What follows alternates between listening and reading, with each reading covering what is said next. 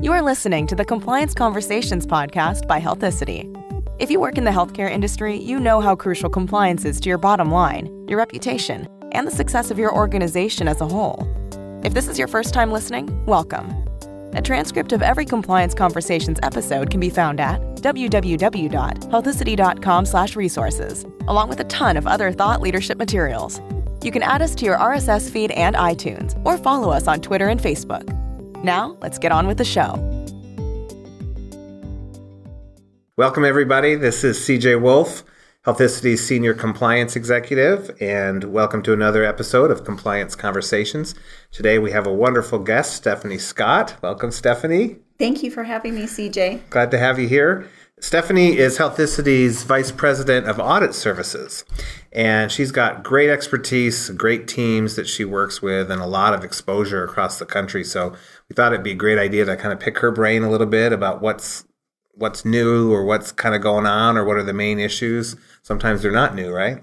Sometimes it's the That's same right. issue over and over, That's isn't right. it? but it's it worth it's worth repeating when that's the case. So, um, Stephanie, before we get started with some of my specific questions, wondered if you just let our listeners know a little bit more about you. You know, what's your work experience been, and what have you done, and who have you worked for, and those types of things. Sure, happy to do that. Um, I've been in the healthcare arena for 20 plus years, and I've had the opportunity to work in a lot of different locations. I've done long term care, Oh, okay. hospital, multi specialty practice physician groups. Um, I've also worked for a major EMR vendor. And so it's been nice to have that background Yeah. at, at the different locations. In um, all of those, I've, I've primarily have done health information management Okay. or ProFee coding and documentation services. Okay. So credential wise, I think you have kind of that AHIMA credentialing as well as some coding credentialing. That's correct. Yeah. Okay. Yep, are, what are those credentials that you? I have an RHIT Okay. and the CPC. Great. Well, very good. And you lead a team here at Healthicity. Can you tell us a little bit about uh, the team that you lead and, and just maybe a high level overview of what you guys do? Sure. Um, we are we do a lot of coding and documentation audits. Okay. We do risk adjustment audits. We do production coding as well. We've got a team here in the Salt Lake office, and we also uh, many of our team members are across the country. So Yeah. we have a, a very diverse team that uh, is kind of challenging. They have different time zones and Right. schedules that they work, but it's kind of to our benefit because our customers are across the country as well. And Exactly. so we're able to kind of pair up a, a team for each of our customers. Yeah, and what I love about the folks that you um, interact with uh, on your team is, you know, let's say a client has specific needs for a very specific specialty. You can usually find anybody that has right. expertise in that specialty, right? That's right, because we also backfill our team with contract support as well. So if there's one of my team members don't have that particular skill set, or maybe they're pulled off on another project, Right. we have access to other AAPC members Yep. with those credentials that we'll pull in. And I think that's really important. You know, when I was um, uh, compliance director, billing compliance director, you know, we had a lot of our on-staff folks knew how to do E and M coding and some of those kind of routine type of things. But what if you had like otolaryngology oncology? You know, a very specific type of specialty. You guys can usually find somebody That's that has right. those experience. So that's really great. So um, what are the some of the questions I wanted to ask Stephanie have to do with the fact that she has clients all over the country, and so not only does she have expertise in coding and auditing, but you kind of see trends. Like you see, and you know, when I was working and I was just in my bubble of my institution, you know, I had a lot of knowledge of my institution, but I didn't always know the ins and outs of what my peers were doing. Mm-hmm. So I think you guys have an advantage there. You see, you know, maybe from academic medical center to academic medical center, you see what the differences are, what the trends are, and that kind of thing. That's right. And, and it's interesting that you say that, CJ, because um, I was just recently asked that question is what are some of the new trends we're seeing with auditing? And they're kind of the same old things, Okay. to be quite honest. You know, uh, doctors are missing the family history or a review of systems or medical decision making. Um, there's, you know, differences in those areas. Um, but where we're seeing changes or differences in the types of audits Mm-hmm. that folks are performing. I mean, most folks are beyond the baseline. Okay. Let's just do a straight E&M random sampling audit. They're doing more at-risk audits. They're identifying as an organization where their risks are. Is Okay. it higher dollar or is it high volume for a particular service or code? or maybe yeah or maybe a government agency has put it on a work plan and so That's rather right. than you know i guess i always thought that kind of those those baseline audits are good but after you've done one or two of those it's really good to focus in on those risk areas and be able to say you know what we thought a little bit more about this and we really want to focus on these kinds of services Well, especially if you've got a seasoned audit compliance plan. right And your providers, you've seen that Right. incremental improvement. Right. So now where do what you do go? you do next You do your at-risk audits. Exactly. Well, good. Well, when you're doing some of those audits and you've got a, a team of auditors, you know, what do you recommend and how to deliver post audit education to, let's say, a difficult provider? You know, I've worked in that field where we had docs who were difficult and even nurses and whoever the provider may be. How do you deal with that? How do you recommend your auditors do it as well as maybe other auditors that are in house? Gosh, that's kind of a loaded question. um, I always tell my staff when you know they come to me and say, "Hey, I know I this is going to be a really hard delivery of audit education for this provider. What do I do?" Well, first and foremost, you've got to make sure you're prepared. Right. You know, make sure that that you've reviewed the audit. You know where those opportunities are, and you know where they did well. Yeah. And because sometimes it's it's about your approach of, gosh, I know this doctor is going to be hard to talk to, so you know, approach it lightly at the beginning, not Sure. you know, not from an attack. Say, hey, oh my gosh, this is where you did really good on your audit, Right. and then slide into maybe some of some of those opportunities. I like what you said about be prepared because I, you know, I oversaw a team of coding auditors as well at, at one point in my career, and I would always tell them, I'm like, those doctors, if you make mistakes and if you're presenting to them mistakes, they're going to pick up on that, and then they're just not going to listen or trust. And that makes it even more difficult when you already have a difficult message to deliver. So be prepared. Make sure your audit is squeaky clean, right? That you've got your backup, you've done it right, you're confident in what you're going to That's exactly and that right. Sort of thing, right? Yeah, because if if you do find a mistake after you know the whole audit's gone through, the auditor, the reviewer, Right. and the educators going in and, and perhaps they look at a note and have a different perspective on what they're seeing, change it before you get there. Right. Let them know that hey, you looked at it again. Yeah. And they're going to have more respect for you if you if you let them know that hey, I went ahead and made a correction. Well, and I like what you said, and it may it assumes some things. You said the reviewer, so the auditor has done it, and the reviewer has done it. I don't know if a lot of our listeners um, exercise that and practice that. That some of them might just do the audit and present the results, but you should have some sort of review process so that you have another set of eyes looking at it, if possible, or maybe at least a, a, a portion of them, so that um, you're getting some QA. Yeah, we we have that as a standard process within Okay. audit services. Great. Well, cool. Um, so now, what about what if the physician doesn't trust the auditor? You know what? What does the auditor do? So, I mean, that's kind of hard. It is, especially if maybe somebody else, another auditor, has come in before They don't trust the profession. situation. It might not be the person. They might not trust the That's profession, true, right? It, it, right. Maybe they've gotten some some bad information in the past or inconsistent information. So now all of a sudden, like, well, I'm not going to trust the coder. I'm not going to trust the auditor. That's a little challenging. Again, you've got to look at the results of the audit beforehand and decide, okay, where's the biggest opportunity that I can make a difference in helping this physician. Right. And then when you go in, um, you should never use pronouns. Your documentation. Yes. You did not do That's X, very, Y, makes it very personal, doesn't it? It does. And so you want to kind of take that away and perhaps say, gosh, in reviewing your note, I didn't see the past family history. Let's look at, at Okay. it together. Or um, ask the doctor, okay, this note, the level of medical decision making didn't support what was reported, but help me understand Right. from a clinical perspective. So now all of a sudden, You're let you're making an invitation for them to teach you a little bit, but but you're getting your message across. That's exactly right. So now all of a sudden the approach is completely different and they're like, "Oh, they're here for me to teach them." yes. Yes, and you can still get your message across and he can say, "Well, I did this this and this." Oh, well that's great. I didn't see you did it sounds like you may have done that in your head and and you did the work and the mental thinking, but I didn't see it here in the documentation. Can you show me where it is? Oh, well, I don't see it either. Well, yeah, that's kind of why I had you know, that's why the guidelines say this has to be a level three instead of a four or something like that. That's exactly right. And a lot of those physicians, too, sometimes, um, like I just had a scenario last week where one of my auditors, uh, we had been reported that they were doing training with this physician, and this physician had been on the re audit schedule multiple times because Okay. he just wasn't passing his audit. So finally, the trainer just you know put the paperwork down and said, "Okay, you're, I'm never seeing past family history being documented." He said, "Well, I ask it the the patient."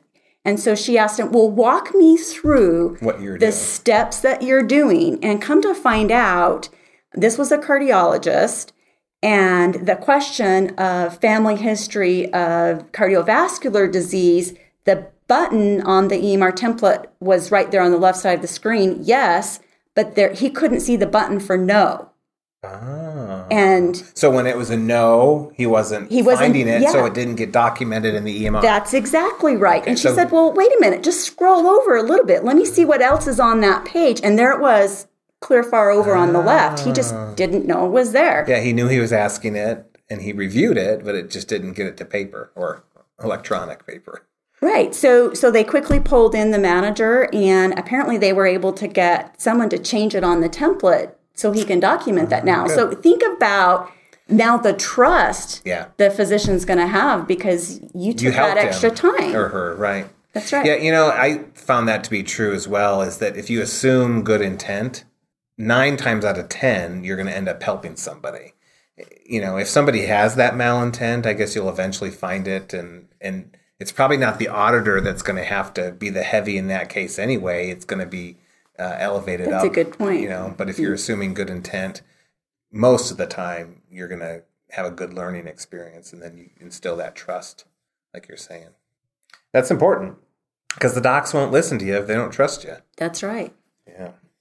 So, okay, how about um, are, do you have your auditors and do you recommend kind of different approaches um, depending on the provider's score? So, like if you know if they had scored really well or is really poorly, are there different approaches you do? I do. I, I recommend to them. Let's let's take a provider that perhaps has had a baseline audit. So your approach with that provider, that first meeting is going to be first and foremost to build a relationship and build that trust initially. So you're never going to get through the laundry list of opportunities. Mm-hmm.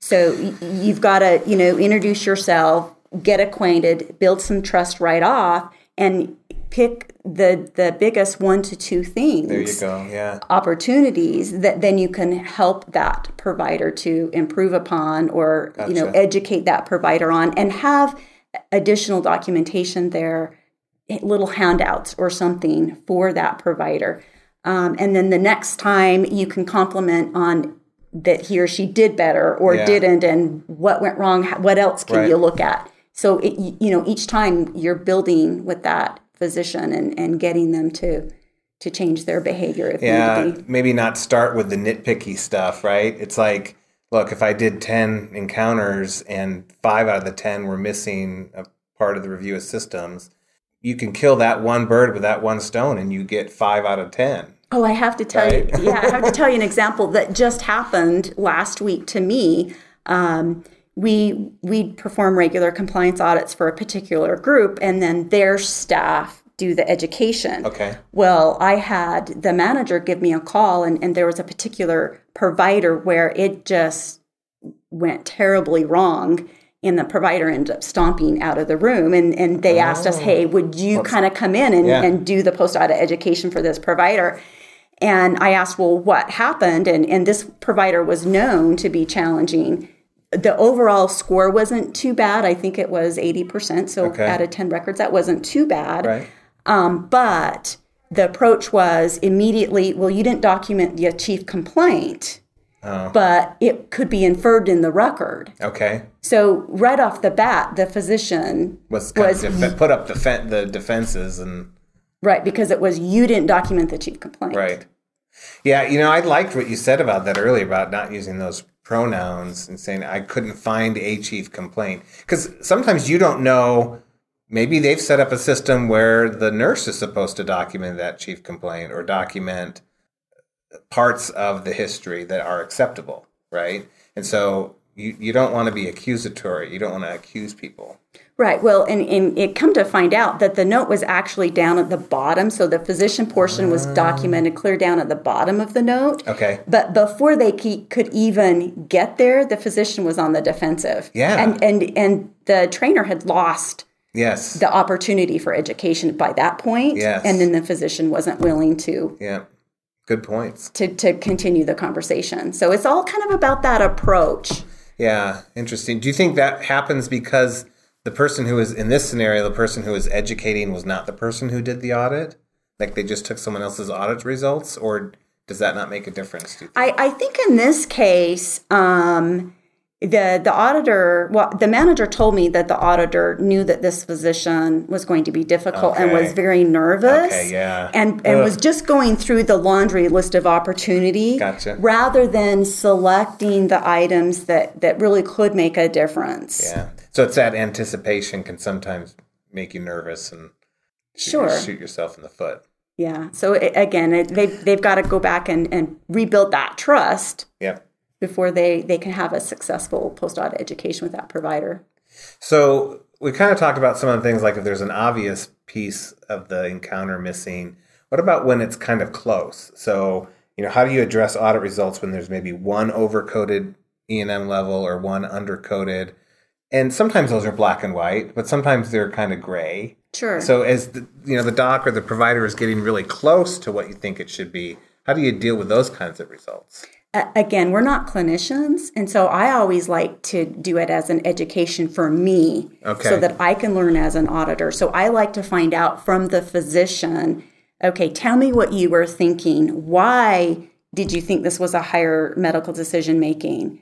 You know, help me understand what cognitive thought process went into that, perhaps to make it over. Because if you've got one over, one under, Right. then it sounds like that provider's probably doing it correctly most Right. of the time. It's just, just these little piece. subjective cases, these one off patients, right? So I, I try and flip it to make it an educational opportunity for me. And then we can dive into that specific patient Yeah. to see if there was additional opportunity there or not. I think that's a good approach because docs, I think in general, they may be kind of strong-willed, but if if they're approached in a way of saying, you know, kind of like you're saying, teach me a little bit, they usually open up.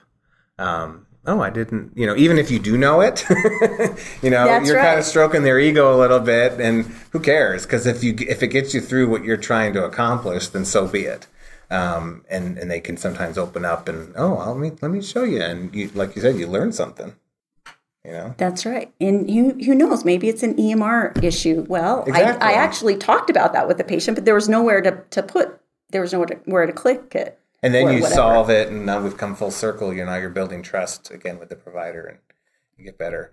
Um, what? But what about those providers? And I think they're few. Maybe your experience is different, but there are some that are just bad apples. You got some of those. Sure. What do you do there? Sure.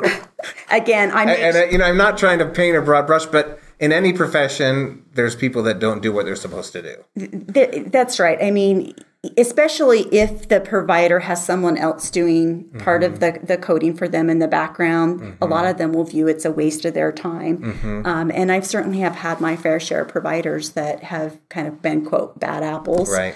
um, again, you just got to be prepared and and make sure that they understand you're there to help.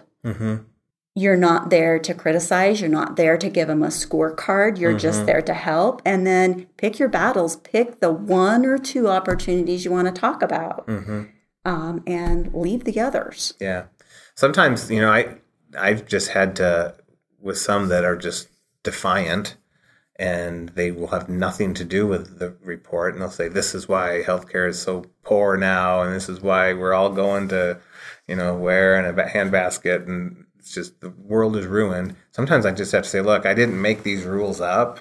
That's right. I didn't sit around on a weekend because sometimes they attack you personally, um, and I just have to say, look, I I didn't make this up. This, these are what the rules are. They are what they are. Your organization's policy is this. Um, there are ways to address that. I'm not the one that can really address those types of issues. I just want to make sure that you understand the results here. Um, I want to make sure I didn't miss something, and I need to pass these results on to the appropriate party, and then they'll deal with it. I agree. Sometimes you just have to kind of hold your ground, and sometimes just say, "Look, this is what it is," and if your organization's going to follow through on their policies, then they'll they'll do what they're going to do. That's right. You're not necessarily the ex- necessarily the executioner. So let me ask you something else. That uh, what so what other trends are you seeing, or are they the, kind of the same old things? If you know, if you had to pick, because you guys get exposure all across the country in all sorts of different settings, what would you say? You know, the two or three biggest things are um, in general that providers could work on? Um, we see with hospital initial visits okay. that they're not getting the, the family history. When when mom or grandma is 103 years old, clinically, is that patient's family history really medically necessary yeah. or even make a difference at this point in time with, with right. that patient? Right. I mean, I, I get that from physicians all the time and I understand that. But like you just said, the the documentation guidelines require right. those elements and so i always like to discuss with physicians okay let's make it easy what is in your mind why did this patient present and what would be relevant you don't need to go through so, a full family history yeah so what could in that example what would be something that they might say that you've heard them say like heart disease dementia Perfect. things like that. So something quick and easy, and then you can count that, right? Right. So so we still see a lot of of um, opportunity there. Um, same with review of systems. Something that's kind of been coming up just the the last several years that I've been auditing is this language in the EMRs that a 12 point review of system is documented or a 10 point. Yeah review a system well, is, documented. Yeah, well, is that the case? Systems? What systems exactly. did you? Which twelve? Like, where is it? Right, and so the argument is, well, that's the same as saying all other systems are negative. Well, yeah, it's it's not. not. quite the same. Yeah. It, it has a little bit of a different meaning. So, but we're seeing that pop up, and I don't know if it's an EMR Oh, thing oh, or terminology that, right. that's you know they're clicking something they right. think means all of others as negative and that's right. the the statement on the the output i don't know so yeah because when i was doing a lot of this on a day-to-day basis we would teach docs that look mention the few pertinent positives and negatives that's that apply to the hpi and then say all others negative if you did all of them and I'm not telling people to lie, but if they actually did all the others, and that still is that still valid? Absolutely, to give you a full review of systems. Good. So that hasn't really changed in my. no, it's just years. that wording. We're yeah, seeing, but it's saying the right words in a way. That's right. That's yeah. right. Um, and then, of course, medical decision making. That's always mm-hmm. so subjective, it particularly is. for auditors. Um, yeah, that can be a hard one. I, I remember one where um, I, the scenario was because a lot of people think that oh, if a, a, this certain chief complaint can never be a level four or never be a level five, and I always gave the example of a headache. Well, some headaches, you know, chief complaint headache, patient one, chief complaint headache, patient two, chief complaint headache. Well, in patient one, the headache always starts on uh, Monday morning, gets worse around five o'clock in the afternoon. When they get home and their their spouse rubs their neck, the headache goes away. Uh, they never get the headache on vacation. They never get the headache on the weekend. Okay, that's probably a stress headache, right? right. It's probably not a high level med- of medical decision making. That's patient one. But patient two with the same chief complaint of headache, you know, if the patient has polymyalgia rheumatica, which is PMR, they have um, an elevated SED rate and they had vision changes in one eye and pain just over the temple in one eye and that was but their chief complaint was still headache well that could be temporal arteritis which left untreated can cause blindness so your medical decision making can be so different so what do you tell people who say oh a chief complaint of headache can never be a level 5 or or whatever the chief complaint is. There is not I mean, a one size right? fits all Exactly. here. You Every say- patient is going to be different. Yeah, and that medical decision making, like you said, in the scenario I just described, it really just depends, Absolutely. right? It, depends, on, what Mm-hmm. their history and what contributing factors there are, because medically, that headache could indicate something much more significant in one patient than another. Well, even if you say patient one, if they said this is the worst headache ever, that's a completely different Mm-hmm. Exactly, medical decision making, isn't it? Right? Or it woke me up during the night. Versus, you know, the scenario I described where, yeah, it's just kind of dull and it's a two on a scale of one to 10, and it's only when I'm at work. right? Or it's only when I'm babysitting the kids. so, yeah, medical decision making, I'm not sure there's ever an easy way to. Now, one last question. We're kind of getting towards the end of our time. Any thoughts on the difference of medical decision making and medical necessity?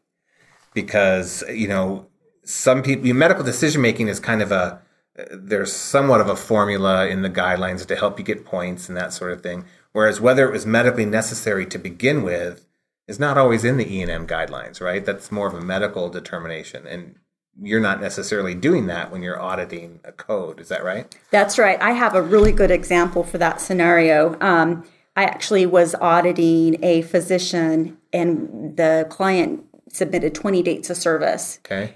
And I had two patients where they submitted anywhere between three to five subs- subsequential dates of service. So this patient had a uh, problem with their toe with a lot of pain. Two days later was seen again. And it ended up being cellulitis. And then yep. it progressed, and they decided the patient had gout. Well, the doctor was documenting a comp history and comp exam for all five visits, Okay. even though it took place over a two week period of time. Interesting. Um, but the medical decision making, although it was getting worse, he was only addressing one problem. So this particular organization and their Medicare MAC carrier allows for you not to require MDM as two out of the three com- key components, and Gotcha. that's how the provider was coding based on history and exam. Gotcha. On those subsequent visits. Right. Well, I downcoded those subsequent visits because of the the nature of the presenting problem Okay. didn't appear that it was medically necessary to capture a comp history ah, and gotcha. comp exam Yeah, for those subsequent visits. Good point. Yeah. So, and I think you pointed out an important part is, you know, looking at your MAC and really reading their newsletters and their education and guidance to get a sense of do they require that or not as one of the, you know, key components.